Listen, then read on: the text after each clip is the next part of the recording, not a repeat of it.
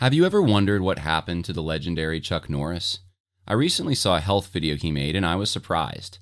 He's in his 80s and still seems to have his energy and health. He says he's even stronger, has more stamina, and plenty of energy left over for his grandkids since making one simple health change that helps his digestion and nutrition. He says he still feels like he's in his 50s. His wife made the same change and she's never felt better. She says she feels 10 years younger and she has energy all day. Many of us do not include the fruits, vegetables, and other herbs that increase health and energy in our own diets. Chuck Norris made a special video that explains how he incorporated these things with one simple product. You can watch it by going to mymorningkick.com forward slash Harris. It may change your approach to your own health. Once again, that's mymorningkick.com forward slash Harris.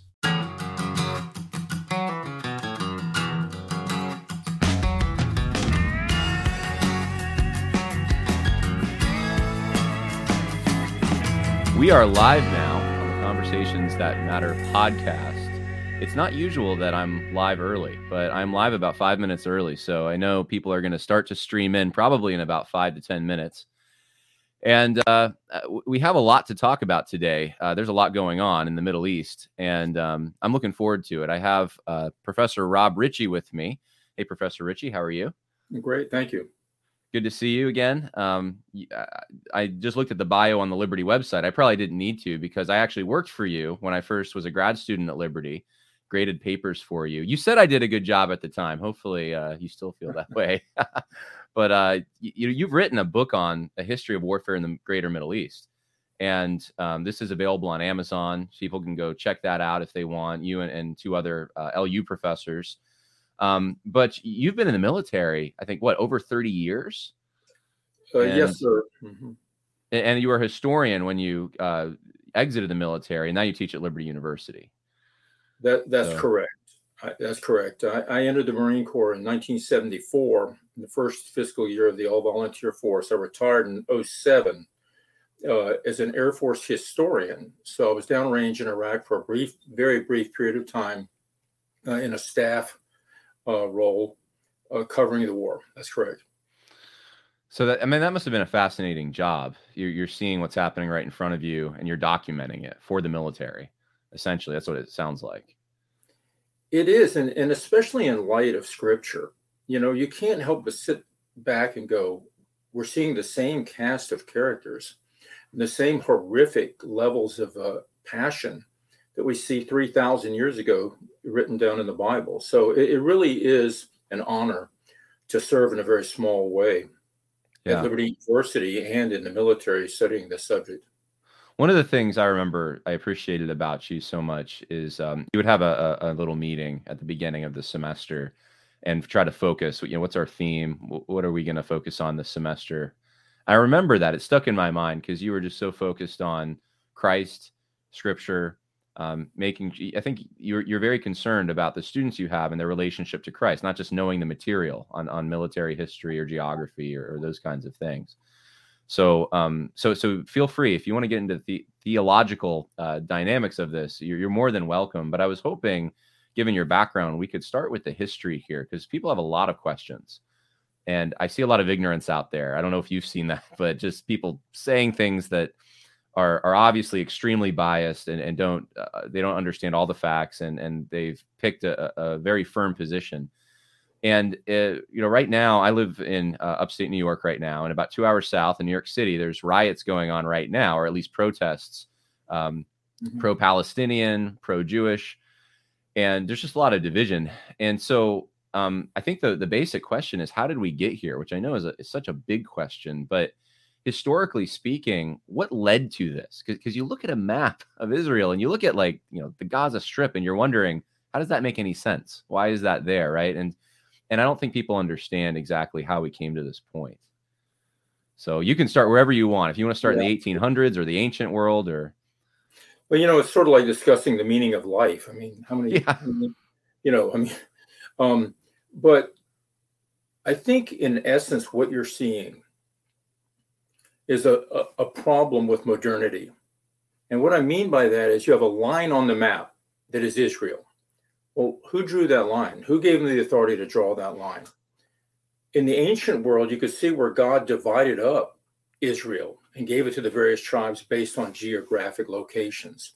That's not what we're dealing with. We're dealing with drawn borders now. And who drew those drawn borders? That's a Western phenomenon. Um, and I think that's really at the very root of the current crisis is a combination of antiquity, going back to Abraham, Isaac, and Ishmael and their descendants, and modernity, where you see a proud warrior culture, if I may, of the greater Middle East, which I characterize as going from, you know, um, really from West Africa to Afghanistan down to Indonesia. At the greater Middle East, in response to this imposing of drawn lines in their in their perceived realm, the Dar al Islam, the world in submission. So to answer your question, I hope that wasn't too much gobbledygook. I want to focus on the marriage of antiquity and the modern.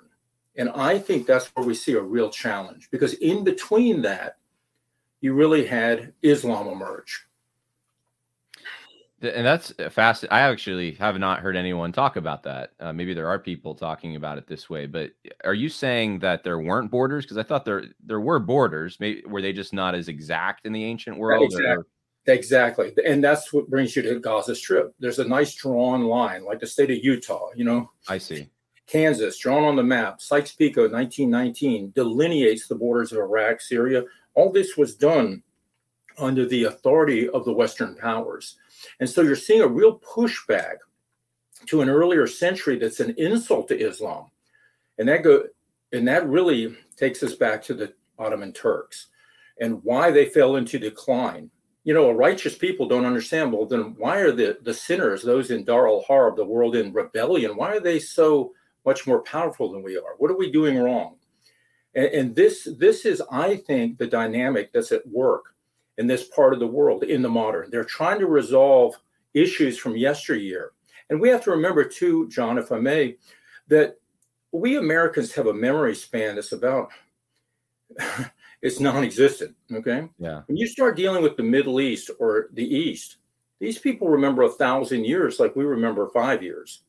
And, and that's hard for us to wrap our mind around, but we truly need to understand that they are still licking their wounds from Karbala.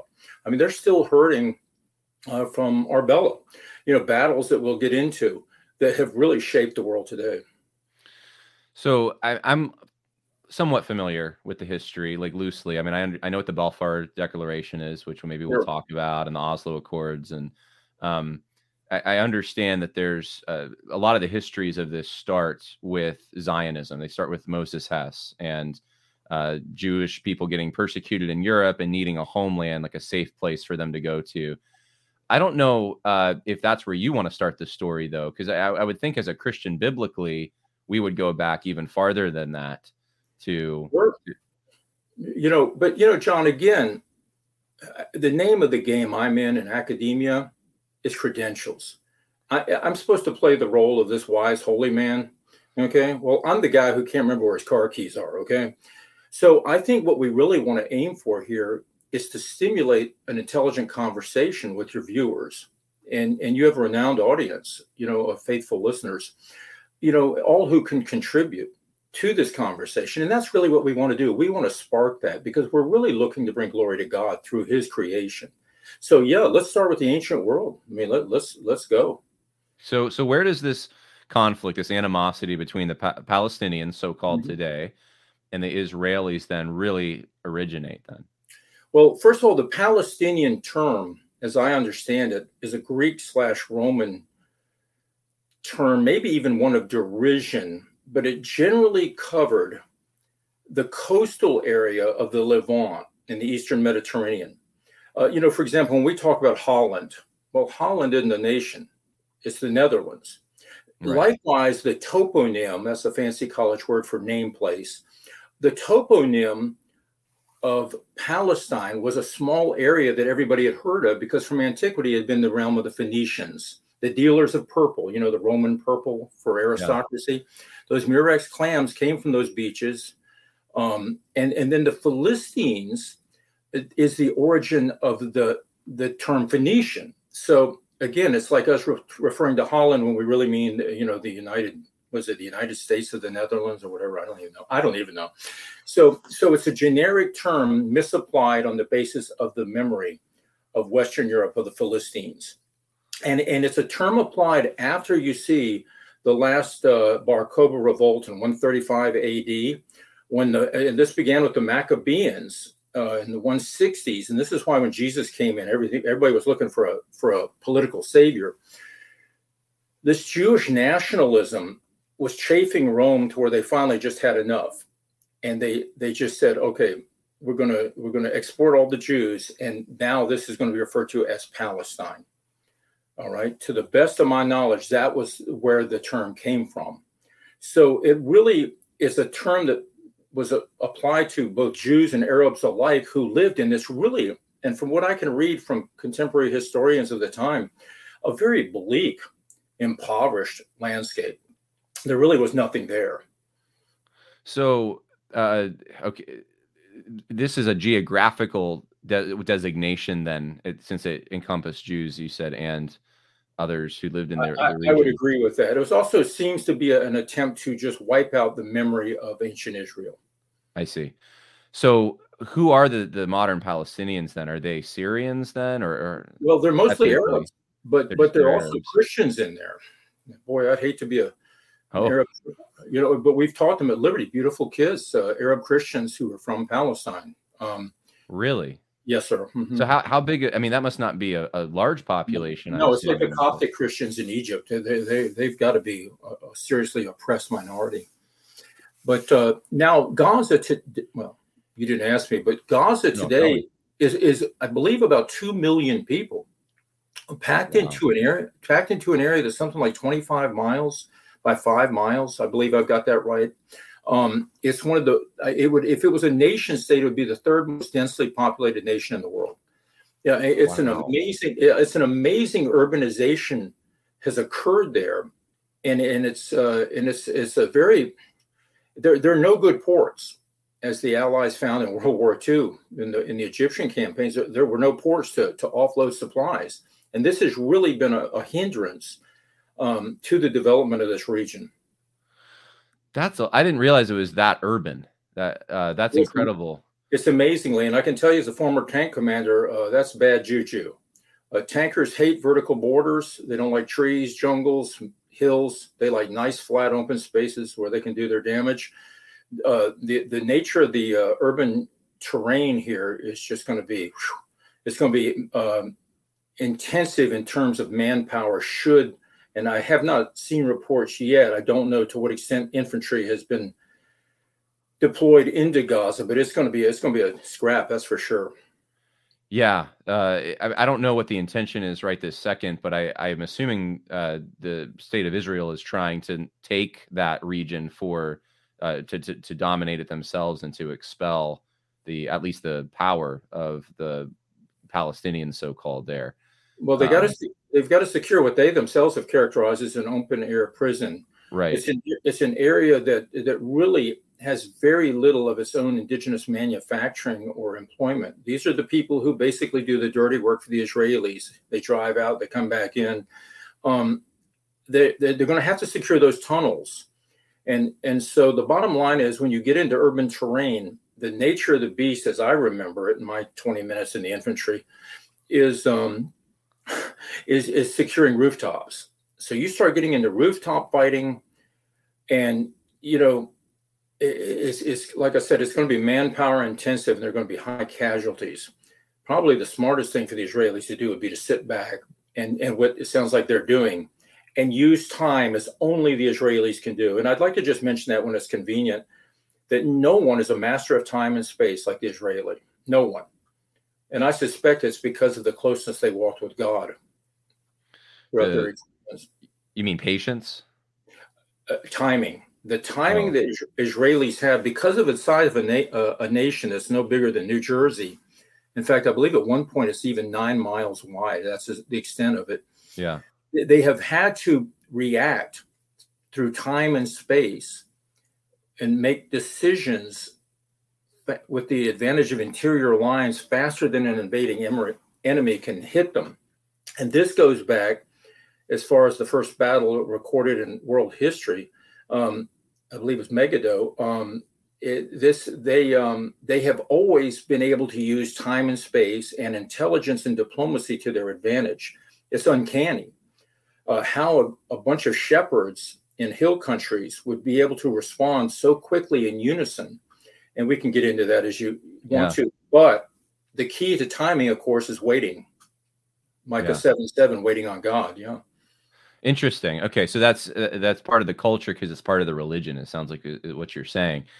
Um, all right, so uh, we, the we, we talked a little bit about the map, and this is an imposition of uh, a Western kind of, I guess, paradigm.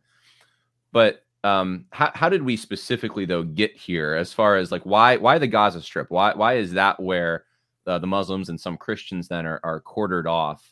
Um, why you know we, we, the Golan well not the Golan Heights but the um, uh, you know why, why is Israel split? Why why are the Palestinians there in pockets but not uh, integrated? And uh, this all seems to be is this the British fault really? I mean you Romans and the Ottomans and now the British most recently? Well the short answer to your question is I don't know but the long answer which is what I get paid Good to answer. do but the long the long answer is really the British at the end of World War One recognized they had to control Suez. They wanted to hold on to India and their empire. And second of all, oil, the importance of oil in the region. Now, this is where Israel kind of missed the mark. They're the one people that don't have oil, at, at least in any substantial numbers. And so they tried to come up with a two state solution. Now, this is where I would argue that the Jews sometimes get ahead of themselves. They actually killed British soldiers and pushed against the two state solution and utilized foreign diplomacy through the UN to create the state of Israel in 1948. And they were instantly at war. Right. And how that relates to the centrifugality of the Palestinians drawn together on the coast, other than to say that's where they've historically been, on that what we call the highway of the sea. There's two routes that go from southern Israel to Syria, and that was the game back in these days. Israel's wedged between the great land empires of Egypt and the Fertile Crescent, which would be alternately what the Assyrians, the the the, the Babylonians, uh, the, Persians. the Persians, the Medes, and so forth. Those roads were vital. So I suspect that trade route road, that caravan route, that key to Egypt. Now, boy, you got to see the world through the enemy's eyes sometimes when you're a fighter. But the Egyptians are absolutely paranoid about this region. This is where they have been invaded throughout history. And likewise, it's where, for example, the British in uh, World War One, when they went into Mesopotamia, they came up through Gaza Strip. So Gaza is a very sensitive area militarily because of the highway on the coast. It's flat open. It's armor country, with the exception of the urban terrain we talked about earlier, in the cities densely populated, and why the people drew together there, other than they've been there since really the beginning of, of the Bible, I don't know. So the the claim, so the, the Palestinian claim is that they've been here for centuries, and the Israelis then are are at least in the numbers that they've come, are the ones who are uh, the newcomers.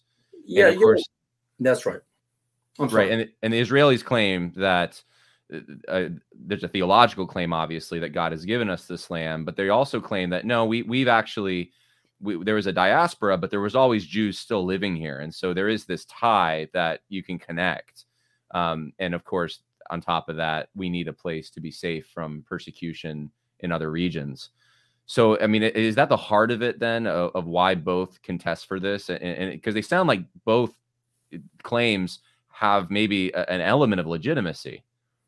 Well, and I think what you're really getting towards is what is Zionism, and and and yeah. what you really have in 1860, Theodore Herzl has this vision that Jews are going to be persecuted, and boy, tell me he wasn't a, a visionary. Um, I mean, he sees this as in the you know I think we still had the Austro-Hungarian Empire at this time. Okay, um, he he has this vision, and he immediately starts seeking a holy land or a place for the Jews to return you know, and as we know in Jeremiah, Isaiah, you'll see God promises that they, his people will return. And, and many people, of course, the Jewish people probably tend to see that as a return from the uh, exile uh, in Babylonia, Persia. But, uh, you know, well, I don't want to get too deep into theology, but the bottom line is the Zionist movement. What's really interesting to me is how few Jews supported it. They didn't want to be isolated and alone. In fact, I would argue a lot of American Jewry, now this is very controversial, okay? And, and I apologize if I'm offensive, but they just want to be left alone. They don't want to be God's chosen people. They don't particularly, they, they want to go out and make money and enjoy the good life like the rest of us, okay? They don't want to have this burden following them. And it's interesting because Chaim Weizmann, who would work with Theodore Herzl, Herzl would, would reach out and they would find allies in the Church of England and German pietism. You know, a lot of people forget the Prussians were a very devout people. And in fact, the Nazis, where you talk about being controversial, even marched into battle with God is with us on their belt buckles as a remnant of that former Christianity, the strength of the Lutheran Church, if you will. But it's in America, uniquely, that Protestants are going to take up the cause of Zionism because American families averaging 8.5 children each, and I have one of those 0.5s, I can tell you, uh, they're going to. they're, they're going to relate to the heroes of the Bible. They're going to see at a time of a neoclassical revival, you know, our buildings in Washington are all based on Greek Roman buildings, which makes no sense when it's raining in winter here. But, you know, they they they want to relate to this pre-Renaissance culture. They see themselves as providentially driven by God, and likewise, they feel a kinship with the Jews through the Bible, perhaps even more than Jews did.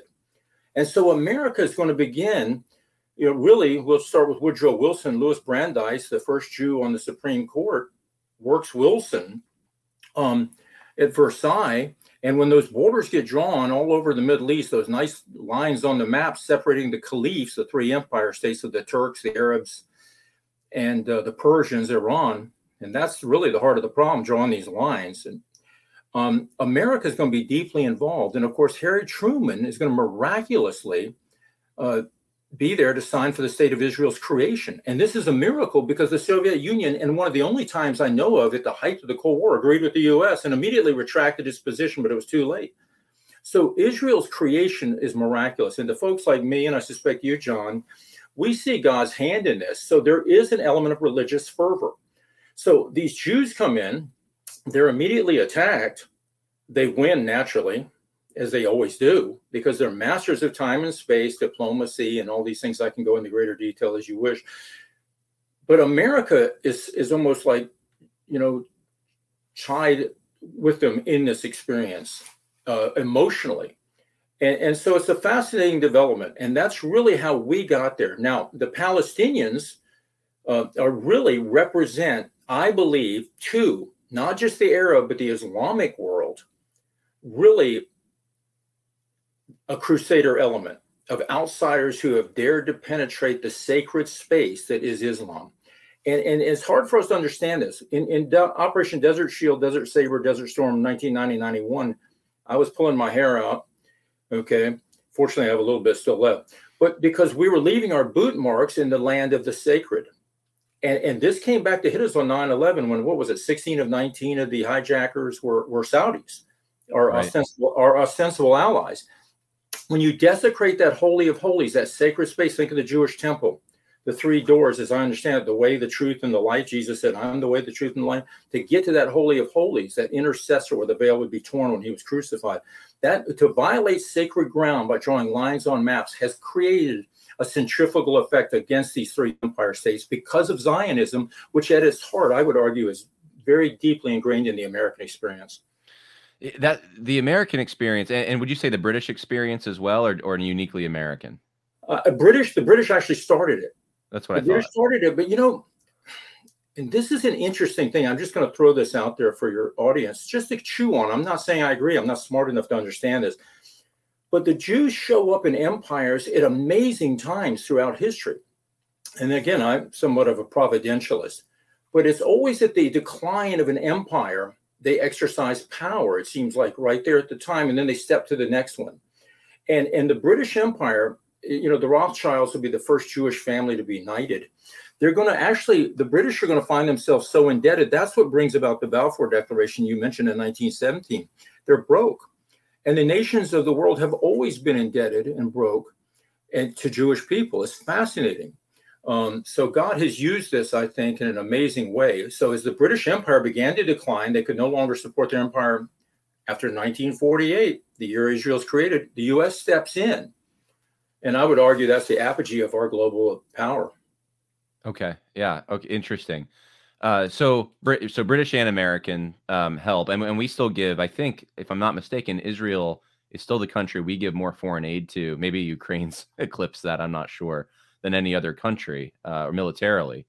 I don't know if you have the stats on that or no. I do. I do know that in terms of the Iron Dome, we I believe it's 38 billion. I saw oh between uh, between 2019 and 28, we've given them.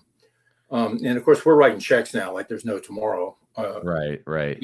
There may be no tomorrow, so we're writing checks.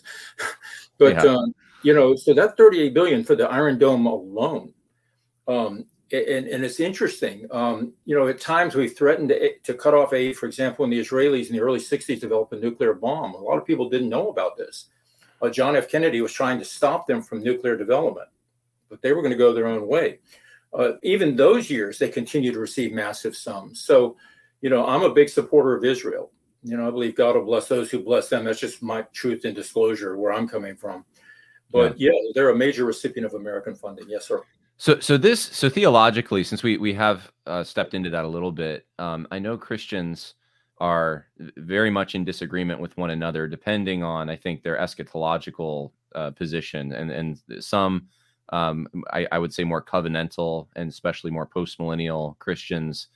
Uh, tr- it seems like they trend, and this, there's exceptions to this, obviously, but they tr- they trend in thinking that there's really no significance to uh, the nation state of Israel. Um, we we should not the the church obviously uh, is the true Israel of God, and so th- there's nothing significant here. And then the more dispensational uh, Christians and, and, premillennial Christians tend to see this as uh, this is a fulfillment of prophecy in some way, or will lead to it. Um, the question I guess I have is, and, and it sounds like you're in that latter camp is does that affect or should that affect in your opinion foreign policy? Or is that even um is that even inescapable? Because it seems like for the muslims for you're saying the americans too in a, in a sense uh, and for the jews there's a religious element with all three of of the positions that we've historically taken here. So so is there any way to to, to take that out of the equation or or or not because this um, will get into a, a two-state solution, I guess. Yeah, I really don't think you can. I think I think clarity demands that we see the situation for what it is and the religious element. I will say this: I think Americans oftentimes confuse domestic politics and our perspectives of dealing with our Jewish friends here with Israel. Uh, Israel, you know, really was created largely by young men who survived the Holocaust because the women and children didn't survive. Um, the Jews have gone from one place to the other. I mentioned the providential aspects of the rise and fall of nations, but look at just the persecution factor. So when they came into the empty area of Palestine with the decline of the Ottoman Empire, and that's really key to understand this. The Ottomans had, ter- had taxed their people out of existence. They really Palestine was absentee landlordism. What you're going to see with the Zionist movement and the, and the return of affections, especially after the Holocaust, towards Israel, to my mind at least, is an eschatological fulfillment, which is a great encouragement, will always be a political factor. But to my mind, at least, this is just my opinion, American foreign policy should be dedicated towards achieving the ends of security for the American Constitution foremost life, liberty, and the pursuit of happiness. Um, to the extent that we can save any of those, um, I'm all about that. Uh, I, I, particularly am not drawn into, well, this is a democracy in the Middle East. So, I mean, the, the tyranny of the mob is, is uh, proverbial. I mean, the mob had Jesus crucified. I mean, that right. democracy democracy is not my primary concern. My primary concern is the security of my children and grandchildren. I believe that's what God put me here to do. But you know, we're all going to vote our thoughts and opinions, and it's going to manifest itself. Domestic policies are going to manifest itself in foreign policy on an equal footing. So, you know, uh, as we see the world, if we're suddenly gripped in the fear of climate change, that's going to affect how we see the outside world. Um, but that's just my sense of yes, religion cannot be divided out of this equation, and especially from an Islamic standpoint. The reason that Persians, John, um, if I'm talking too much, I'm sorry. No, no, no, please. It's nice to have an audience out here on the farm. I get very few that don't have four legs. Um, but, but but but the, the key to my mind, at least, is understanding why Persia entered this fight, and Persia is behind this fight. Right. Persia yeah, entered this fight because they do not want the Arabs in Israel coming together. Iran specifically, right? Exactly. Their eschatology is that they want to bring Jesus back too, but they can only do it by fighting the infidel. Spilling blood, I would argue. That's just my interpretation. Okay. But the Turks are another player in this region. Okay. And the Turks left a legacy of ruling over the Arabs. So the one thing that brings these people together, and tell me this isn't incredibly providential, is the state of Israel. It's a constant reminder of the infidels' presence in their sacred space. Mm-hmm. I would argue at the root of the regional psychology. So, yes, religion. I, I am with you. I think, and, and I have a premillennial um, mindset. Uh, I, I I look at it's hard for me to get around, and, and obviously this isn't chapter and verse, but um, some of the incredible, just they couldn't be coincidences. like things that happened to bring about the state of Israel, and then they're uh, uh, in the Six Day War and uh, in, the, in 1973, what they did in defeating their enemies is just incredible, like miraculous, right? They flew at 30 feet in three minute intervals off the ground dropping cluster bombs on Egyptian airports. I mean, you talk about space and time, but yes, sir, I interrupted. Yeah, no, I, am glad you said that. It, it, I uh, watched some of the History Channel did a dogfight series years ago on, mm-hmm. I think it was in 1973, and just some of the stories. I'm like, how does you know one Jewish aircraft take down seven MiGs? Like, it's just it's insane. But um, you know, the thing that um, th- that I I think I really resonated with what you just said is that America should be concerned primarily about American foreign policy. So when people do bring up, as you said, it's it's our greatest ally, it's a democracy of the Middle East, it's uh, it, it be the fulfillment of prophecy, whatever. I just think like, well, it's I feel the same way I, I feel about Ukraine and Russia. Like, I, maybe Whoa. personally, I'll, I'll, support, I'll give aid to to a side, uh, not to help them, but to help humanitarian, so quote unquote efforts. But I, I just don't want my government getting involved in something that doesn't seem to be really our fight. And and that i, I think would transcend eschatology for christians that um, in fact I, I, found out maybe you know more about this that some of our weapons that we've been giving to ukraine have wound up in the hands of hamas and they're using them against israel. It's just it's a mess what we've done. That's just that's my opinion but i don't know if you care to comment on that or or you want to it's a little controversial. No you said something that resonated with me though. Um from the, you know, I'm much more comfortable talking about Griswold's Corps in Bougainville in the Southwest Pacific in World War II. So this again is outside my forte.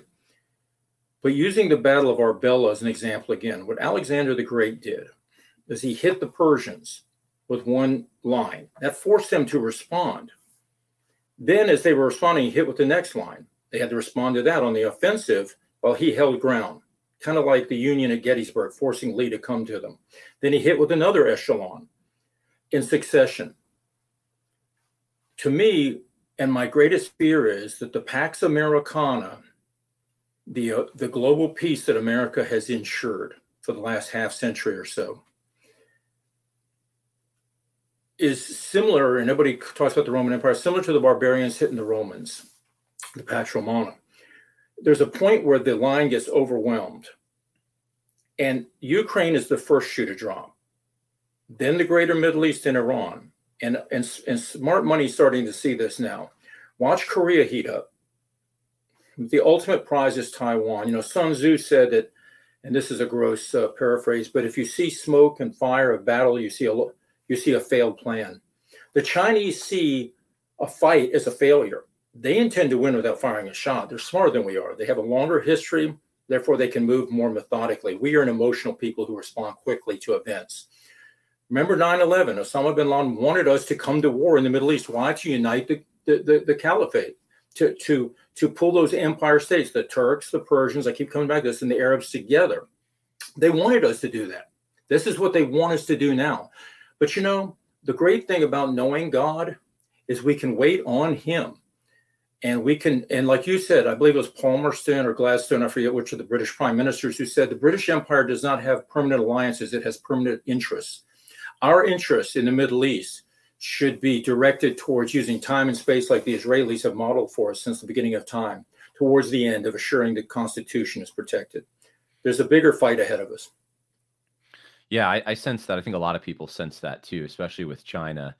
Uh, so what what would be it, it's a mess obviously but what would be the ideal because you know right now if you go on social media you're going to see uh, especially on twitter you're going to see one group of people show highlighting all the horrible things Israel's doing to Palestine, and they'll show the bombed out, you know, rubble, and I mean, it looks horrific.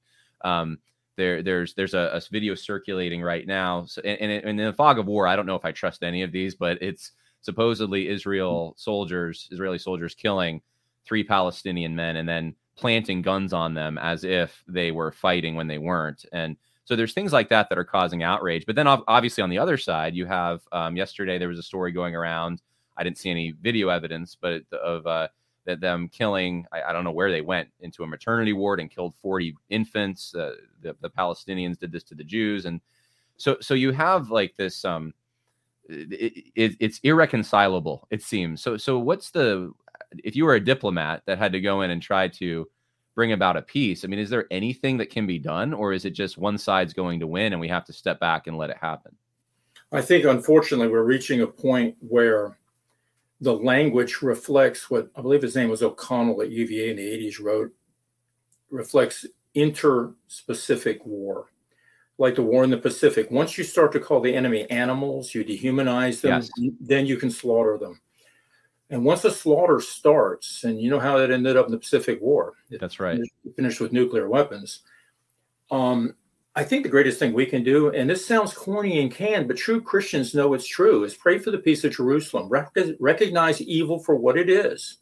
Maybe we could start securing our own border maybe maybe the intelligence services, okay, which the only thing they've definitively claimed is that Hunter Biden's laptop was Russian disinformation. Maybe those same people who missed 9/11, the same people who have not seen so many, they didn't see Russia going into Ukraine apparently. Um, maybe we could brush up our intelligence services and, and clean house there a little bit. But really, what I would do, I think to the greatest extent possible is pull back and within the confines of what we can actually afford without depleting our own coffers even further. And the bad news is we are broke, is support good versus evil. Learn that once again, there is evil. I believe we've raised generations of kids who don't know the difference. They don't know the difference between a man and a woman. They don't know the difference between being broke and being rich. I mean, this postmodern relativism is the true enemy. And while this is Israel's fight, Persia is going to have to be contained. I keep saying Persia because it's not just Iran. Uh, Persia goes from Herat, Afghanistan, all the way down through Syria historically. And that's where Hezbollah now is opening the northern front. Um, you know, it, they have to be contained, like Korean War.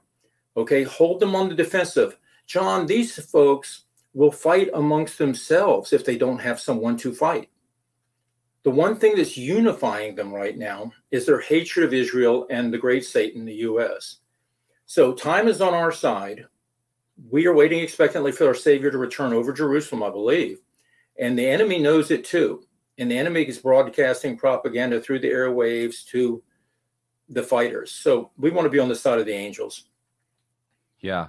Okay, so uh, that that is a religious uh, motivation, then, in part at least um, it's to side with Israel. I'm assuming that's what you're saying. Can you imagine, can you, John? Can you imagine if Iran had atomic weapons? It would be pretty horrifying. Yeah, because they would use them. I mean, they believe this would bring back the this would be Armageddon. They want that. Yeah. Would they actually nuke the? I, I don't know enough, but would they nuke their own holy land? That that's seems. Yeah, a lot of people have said they wouldn't hit. I don't yeah. think they will, and because in the Bible we know that Jerusalem is going to be restored, so I don't think it's going to be totally obliterated. Yeah. But but I don't think they'd hesitate to use it on the great Satan or the little Satan. Uh, just just a note for the viewers out there right now, um, since we we are uh, almost at 40 minutes right now. If you have questions, I know there's uh, a lot of comments that have come in, and I'm looking through them. But if you have questions for Professor Rob Ritchie, please um, put them in now. Questions specifically. I know everyone's got an opinion, but questions are the best. Um, you, you, mentioned something uh, earlier, Professor Ritchie, about the intelligence services. One of the, the, questions that I've had, and maybe it's too early, but uh, some people were wondering why in the world did Israel not see this coming? This is this was a huge coordinated effort against them. Um, I, I, talked to a friend of mine who had worked with IDF intelligence, and he said, "Well, they probably did know something, but they didn't know everything. They probably thought it was smaller than the scale." And even that is is somewhat hard to believe. But but if that's true, it, it just reinforces in my mind we got to seal our own border because because if a guerrilla group in a, in a country or close to a country can do this, inflict this damage in a modern age when we have modern surveillance, I mean that's just terrifying. So, I mean, do you think that they knew that this was coming and and using this as a justification to go in, or do, do you what, what do you think, or do you have an opinion? If this if this is as coordinated between Russia, China, and Iran as it's starting to look like it is, we're going to be in trouble with that border. And this intelligence failure, you know, Daniel Bolger, Lieutenant General down in North Carolina, believes at NC State, said in one of his books, he said, the intel is like someone who tells you the license plate number of the car that just ran over you. And you want to go, well, why didn't you tell me it was going to hit me? Well, they, they don't have, they never know that. Okay. Um, but the truth is, one of the greatest enemies to the military man, this is why they're true professionals. And I'm seeing a lot of this, and it's chilling because I know, I know what I'm seeing. They're not getting emotional. You watch your real professionals, they're cold as cucumbers right now. And that's what's really making the hair stand up on my neck. That's what makes me think we've entered the realm of the interspecific in a big way. Um, but I think the greatest enemy of intelligence is this predisposition or the predisposition to reinforce a supposition. In other words, they're not able to openly see good and evil anymore.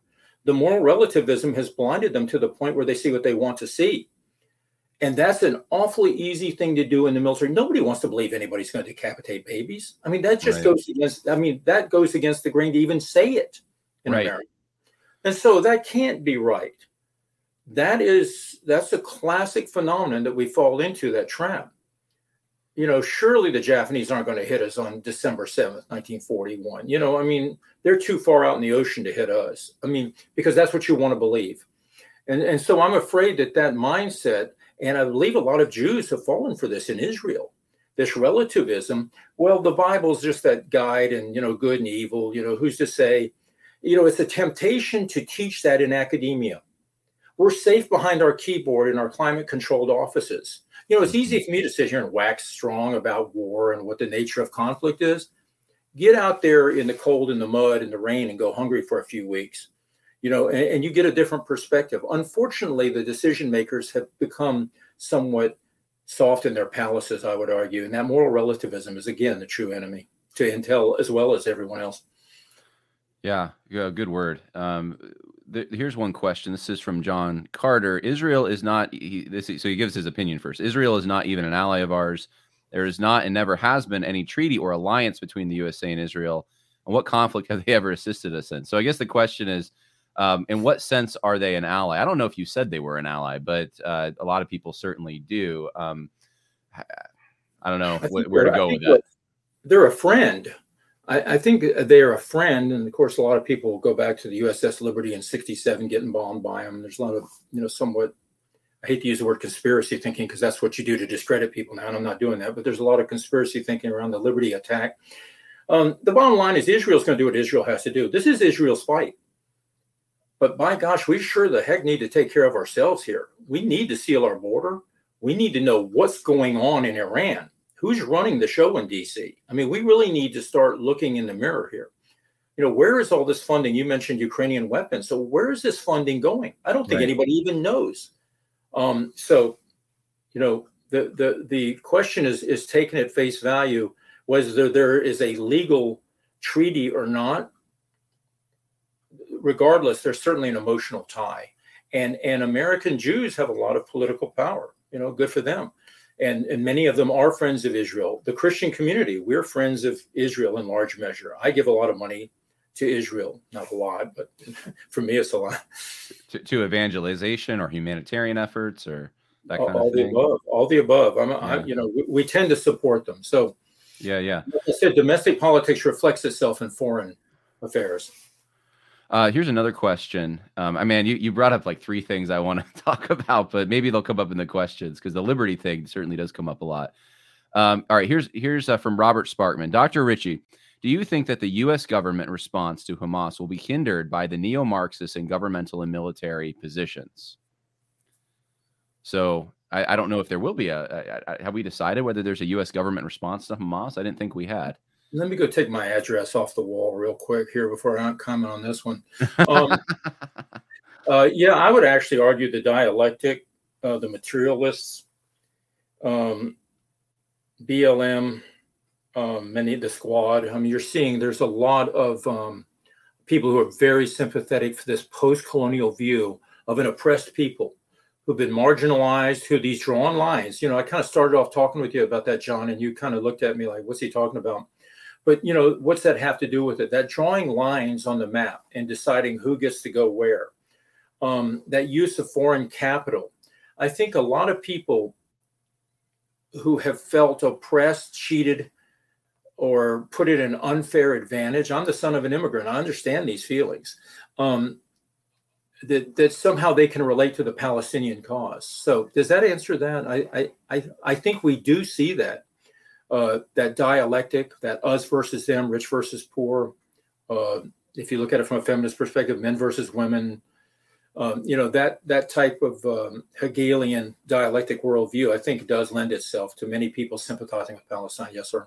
Yeah, it's interesting because the American left seems to be completely split on this because so many uh, influential uh, Jewish people are are in uh, leftist politics and on the board of the New York Times and all that. But then you have your your sort of I, I, guess there's a class difference. You have your more um, social justice warrior types in BLM, and they're all pro-Palestinian on university campuses, and it's it's an interesting uh, dynamic. and you uh, can, and you can yeah. see it on the headlines of the Jerusalem Post. I mean, if you go there on any given day, you'll see the anguish, and they've actually had their government come to a standstill relatively recently between these various viewpoints. Yes, sir. Yeah. Wow. Uh, all right. So here's another question. Uh, okay. Don't uh, this person does not mean to be contentious uh, with a, with a picture of Medusa in their profile picture. So I don't know what that means. but what is Dr. Ritchie's view on the Israelis who spit on Christians? Please help me square the circle here. And and I, you may be aware of this, but there was a video a few days ago going around on social media of some Jewish people spitting on Christians in Israel. And, mm-hmm. and when Christians see this, I think they feel very slighted. Like, look, we've we've done a lot. We've we've given you a lot of money, uh, at least through our government and sometimes personally, and to be treated that way by some Jews, obviously it's not all, mm-hmm. just feels like a, a, rejection. And and so, um, what? Yeah, what what's your view on that? Like, you know, I grew, up, I grew up in a Jewish neighborhood as a kid. Begin because I came from an immigrant family. I think we ended up in this neighborhood. I think there was a reason for that. And I mean, I remember these kids while I'm playing with GI Joes, they're shaving and getting ready for medical school. I mean, that's not much of an exaggeration. And I remember sometimes I would say something to them, and they'd look at me like, "You poor contemptuous barbarian." You know, the bottom the bottom line is is that it's it's simple, and I'm a hypocrite. Okay, I taught a class of prisoners the other night about the importance of keeping your temper, and I immediately left and it lost my temper with my brother. so I'm a hypocrite, but when people want to spit on you for being a Christian, you really should consider it a glory, a glory. Mm-hmm. I mean, we're going to be rewarded for that. That's what we're all about.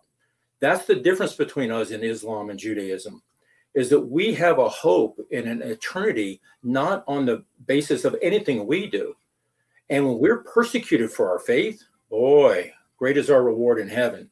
Now, that's easy for idiot boy to say here talking to you. Okay. Right. I'm not sure I follow that very well, but that's, yeah.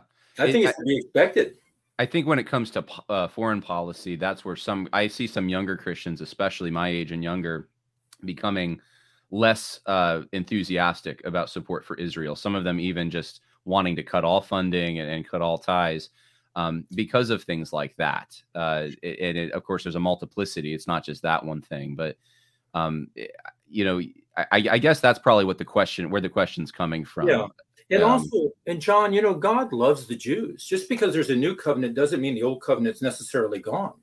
I don't think there is. I think there'll be a remnant of Jews who come to be a very few who are going to survive what's coming, according to our eschato- my eschatology. But the bottom line is that um, God loves them, and it is our duty to love people. We don't have to like them, um, but but but to really that is the essence of our Christianity. And when you right. ask what should we do, I think that's the real challenge before us, as yeah. Gentiles who are under the table trying to get the scraps.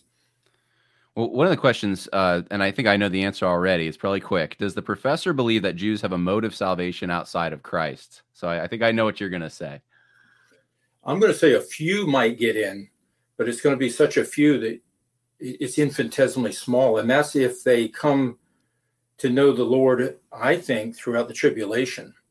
Uh, otherwise, no. But that wouldn't that still be in Christ? Yeah, that's what I'm okay. saying. You, you could argue that, yes, sir. Okay, so that yeah, that wouldn't be outside of Christ. So, yeah, so, no, no Jewish people are. I'm a, I'm a big fan, for example, of Ben Shapiro. I, I Ben Shapiro doesn't cough without. I take notes. Yeah, but, but he needs to he needs to receive Christ in order exactly, to be uh, exactly uh, go to heaven. Exactly. Okay, uh, here's another question for you, uh, John. Ask your guest what ought the Israeli military to do right now. Okay, you mentioned urban warfare. Uh, what what's the best strategy here? To use the parlance of American military doctrine today, they need to secure the various domains, and by that I mean they begin to start in the uh, realm of space and cyber. Okay. And this is where the US comes in with spy satellite technologies. Who knows what Elon Musk has up his sleeve these days? They need to track and systematically cut off the head of the serpent, uh, find the key leadership, uh, and do it in a manner that no one knows when or where they're going to hit next. Nobody's better at a ruse or a diversion than the Israelis. Um, in fact, the Mossad's uh, uh, its uh, motto is "Make war with ruses." I believe that's Proverbs fourteen eight, if memory serves. It usually doesn't. Um, they are going to have to secure the cyber. Uh, you know, come through hitting just like at Arbela with direct denial of services, advanced persistent threat, cyber attacks, while um, entering into other people's information tracking. And that probably includes the U.S. government okay, if we're asleep at the wheel. Then they're going to move in the sea. Now, the ocean is where you'll notice we move carriers in.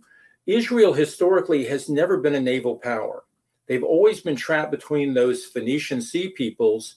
And on the other side of the 10 inches of rain, the, the, the Midianites, the Edomites, these uh, nomads in the interior, they're always trapped from north and south between empires. So, using ruses and diversions, taking out the cyber domain, space, um, intelligence, and then um, they're going to have to start systematically. They'll probably occupy Gaza.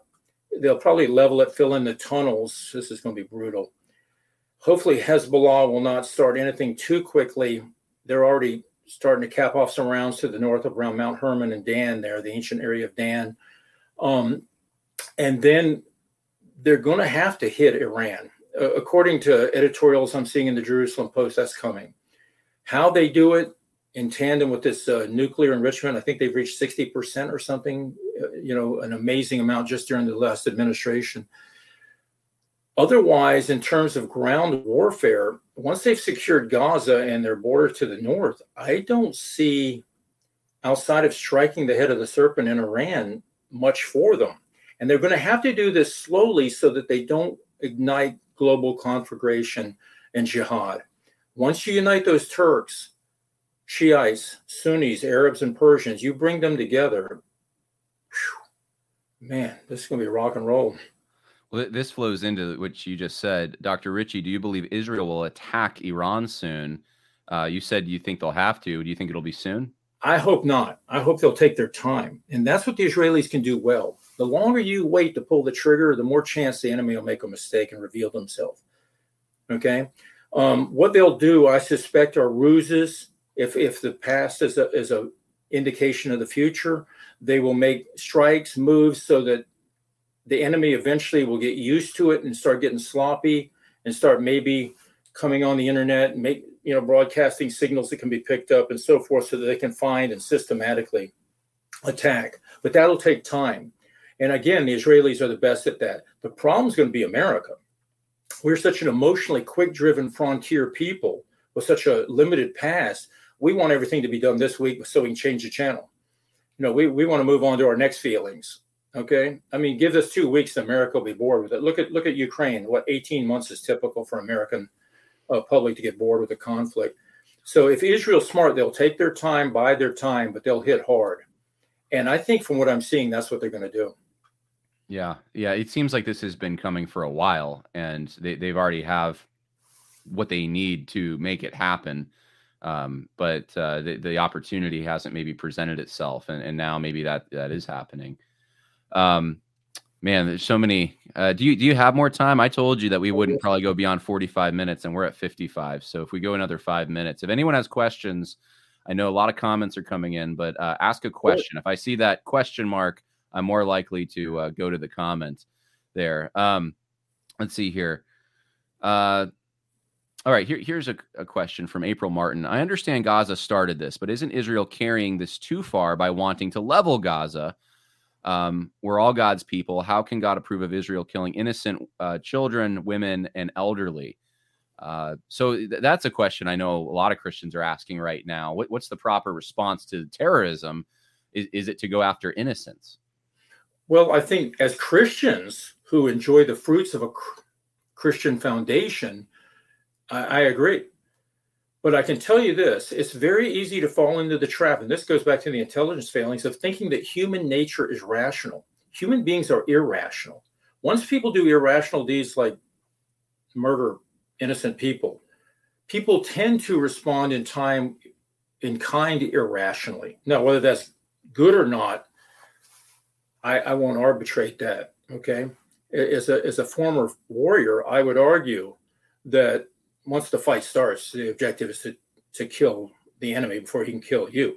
Um, so, you know, I've been in sporting events where the audience just goes hysterical, loses its mind. We saw the riots of a few years ago. People who otherwise wouldn't act out suddenly do.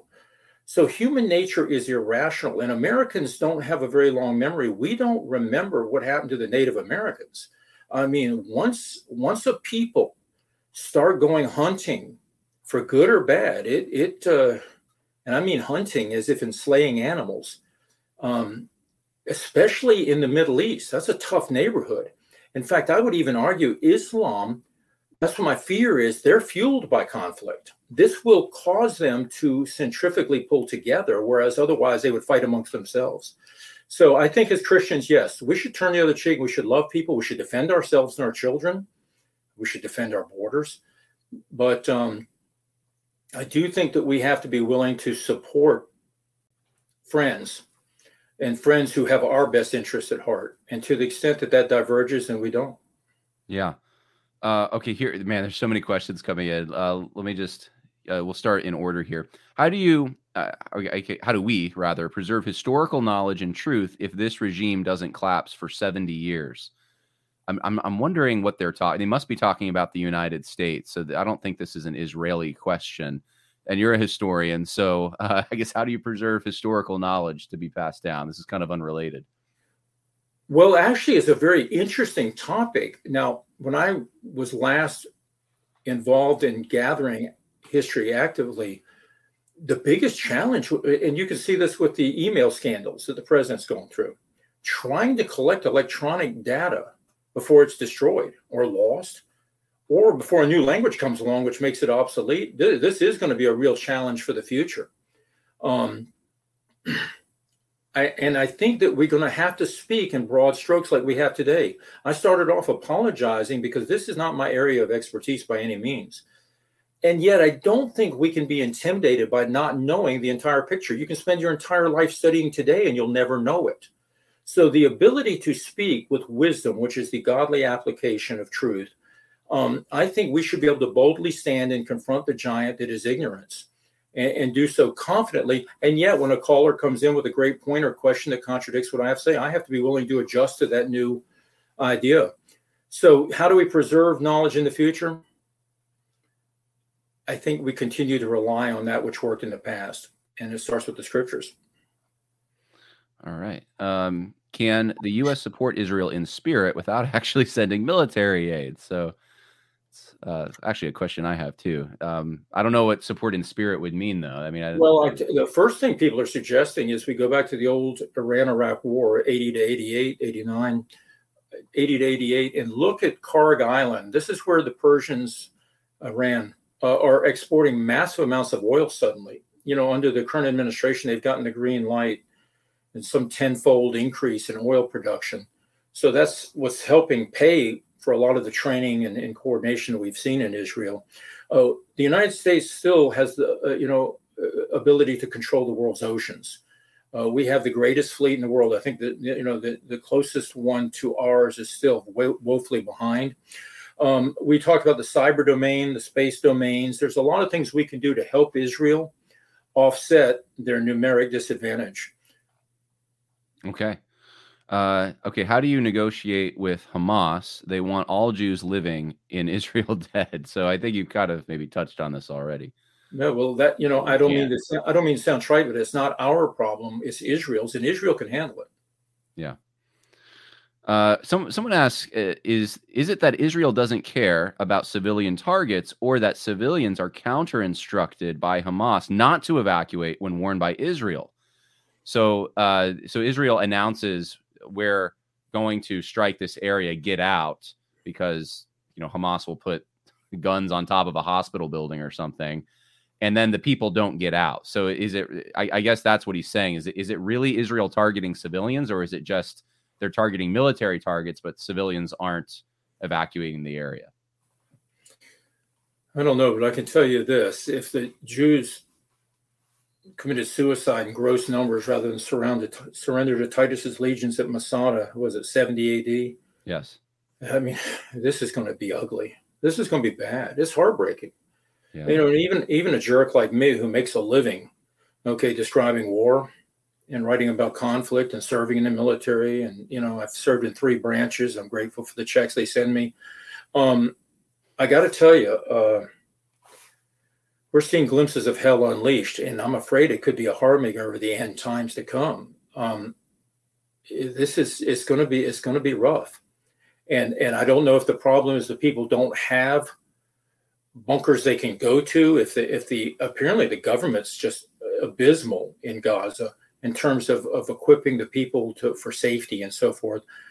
But I can tell you, Second Fallujah, uh, I believe it was 2000 four is any uh, uh the U.S. Marines and Army in Iraq is any indication of what modern urban combat is going to look like. The tanks were used there as snipers. I mean, we just we just pummeled the place. So it's going to be rough. Uh, here's another question: Where in the world are civilians in Gaza supposed to flee to? So there's a there's the population density is so great there. Wh- where do they go when Israel says get out? Yeah, and that's part of the problem of supporting in your midst the people who embark on murder. Um, you know, when Osama bin Laden wrote um, his justification for the attack on the U.S., you know, he said that you all are guilty for what your government has done. I'm not equating Osama bin Laden with justice, okay? I'm just simply saying that this is why we need borders. This is why we have a military, why you take ugly guys like me and send them off to undesirable places for decades. The American public has lost track of the fact that at humanity's basic core is a desire to survive. And once the switch gets flipped, you know, the great thing about being saved as a Christian is we have one foot in reality and we have one foot in the spiritual realm. you know, we we can be sensitive to the leading of the Holy Spirit, and yet we're still serving like on a 3D chessboard here on earth, a fallen realm, a cursed people. I, I, I hear the I hear the questions from this. This is the second question from that obviously astute listener you have, John. Mm-hmm. It's it's a terrible, terrible situation, and there's only certain limits the United States can conduct itself within here. This is Israelis' fight. They've been attacked, they've been killed, they've been murdered, and this goes back thousands of years. This goes back to Ishmael and Isaac. I mean, this this hatred. Yeah. Uh, now, I apologize in advance. Uh, we have a, another theological question. I know that uh, I had you on to, to talk about the military end of this, but uh, for $10, John Carter has a follow up question he wanted to ask you. Um, he says, There's no Jew nor Greek within Christendom, but the Jews who explicitly reject Christ have a special measure of affection and preservation from God and have a legitimate claim to blood. Oh, he's ask, he's asking this in a question form. Okay. Basically, do they have a legitimate claim uh, to to blood and soil, so to the land of Israel? Um, you know, why is why would you say that they have? You didn't. I don't know if you even said they had a legitimate claim, but I think you implied it um, to that region. If uh, the uh, the gospel has eliminated those distinctions between Jew and Greek, I, I support them you know, I think this was providential. I don't think the United States created Israel. We may have gone to the UN, we may have helped create the UN, we may have won the war, but this is too much bigger for anybody to think through. I mean, when Harry Truman recognized Israel, George Marshall was ready to resign. He was furious. And George Marshall was the army general who arguably could be said to have won World War II. And this is providential. So I do believe that Jesus was a Jew that he was the fulfillment of the scripture. Um, I do believe that God has loved his people since Abraham. He made a promise to Abraham. Um, he, he's made it to come back. I think Jesus was the embodiment and fulfillment of the scriptures. So I don't know if that's theological, but I'm not saying that, you know, I, and I think it's our duty as Christians to love them as God loves them. That doesn't mean we endorse everything they do. Yeah, even Paul in, in Romans 9 and 11, I mean, uh, I think almost all eschatological, eschat- I can't say the word, mm-hmm. eschatological mm-hmm. positions um, include people who believe that when Paul talks about the promises for Israel, um, ethnic Israel, there is that is fulfilled in a time in which they will be saved. At least 144,000 of, of them will be saved uh, and then I think it says all of Israel will be saved. So that there is that that isn't given to any other ethnic group um, on the earth. And I, and I think even post millennial and amillennial people, um, as far as I know, uh, and John, and John, can you tell me any other group whose ethnic heritage can go back a couple thousand years no. who, who, have a nation state today? I mean, look at the Assyrians. Who no. are they? The Kurds.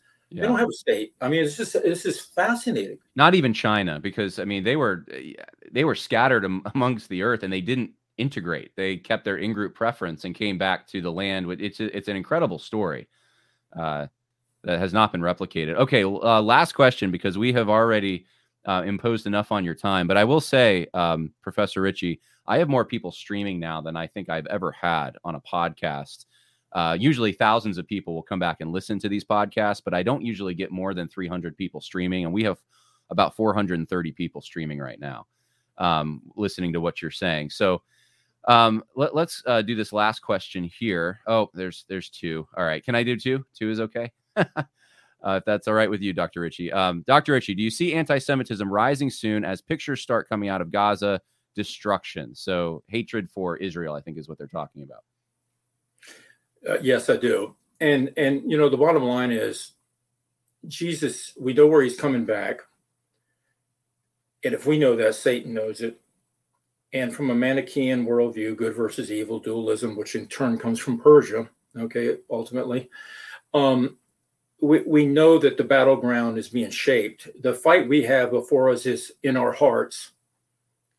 Do we trust God? If a shepherd boy could pick up five stones when he only needed one to kill a giant, when all the other men were falling away, we can face the horrors that are coming and see good for what it is and evil for what it is and recognize our own limitations, but know where our hope comes from.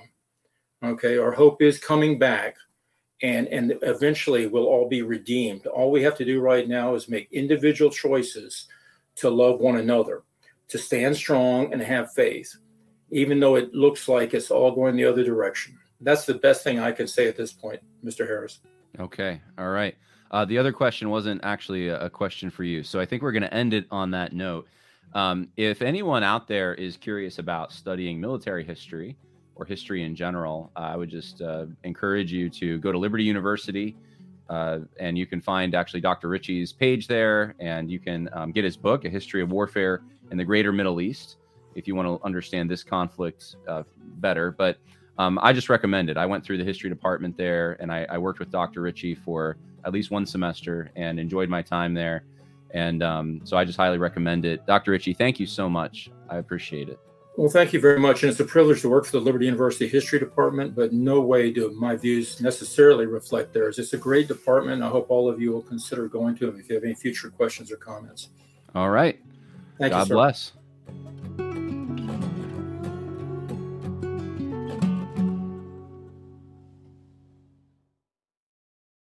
When you need mealtime inspiration, it's worth shopping Kroger, where you'll find over 30,000 mouthwatering choices that excite your inner foodie. And no matter what tasty choice you make, you'll enjoy our everyday low prices, plus extra ways to save, like digital coupons worth over $600 each week. You can also save up to $1 off per gallon at the pump with fuel points. More savings and more inspiring flavors make shopping Kroger worth it every time. Kroger, fresh for everyone. Fuel restrictions apply.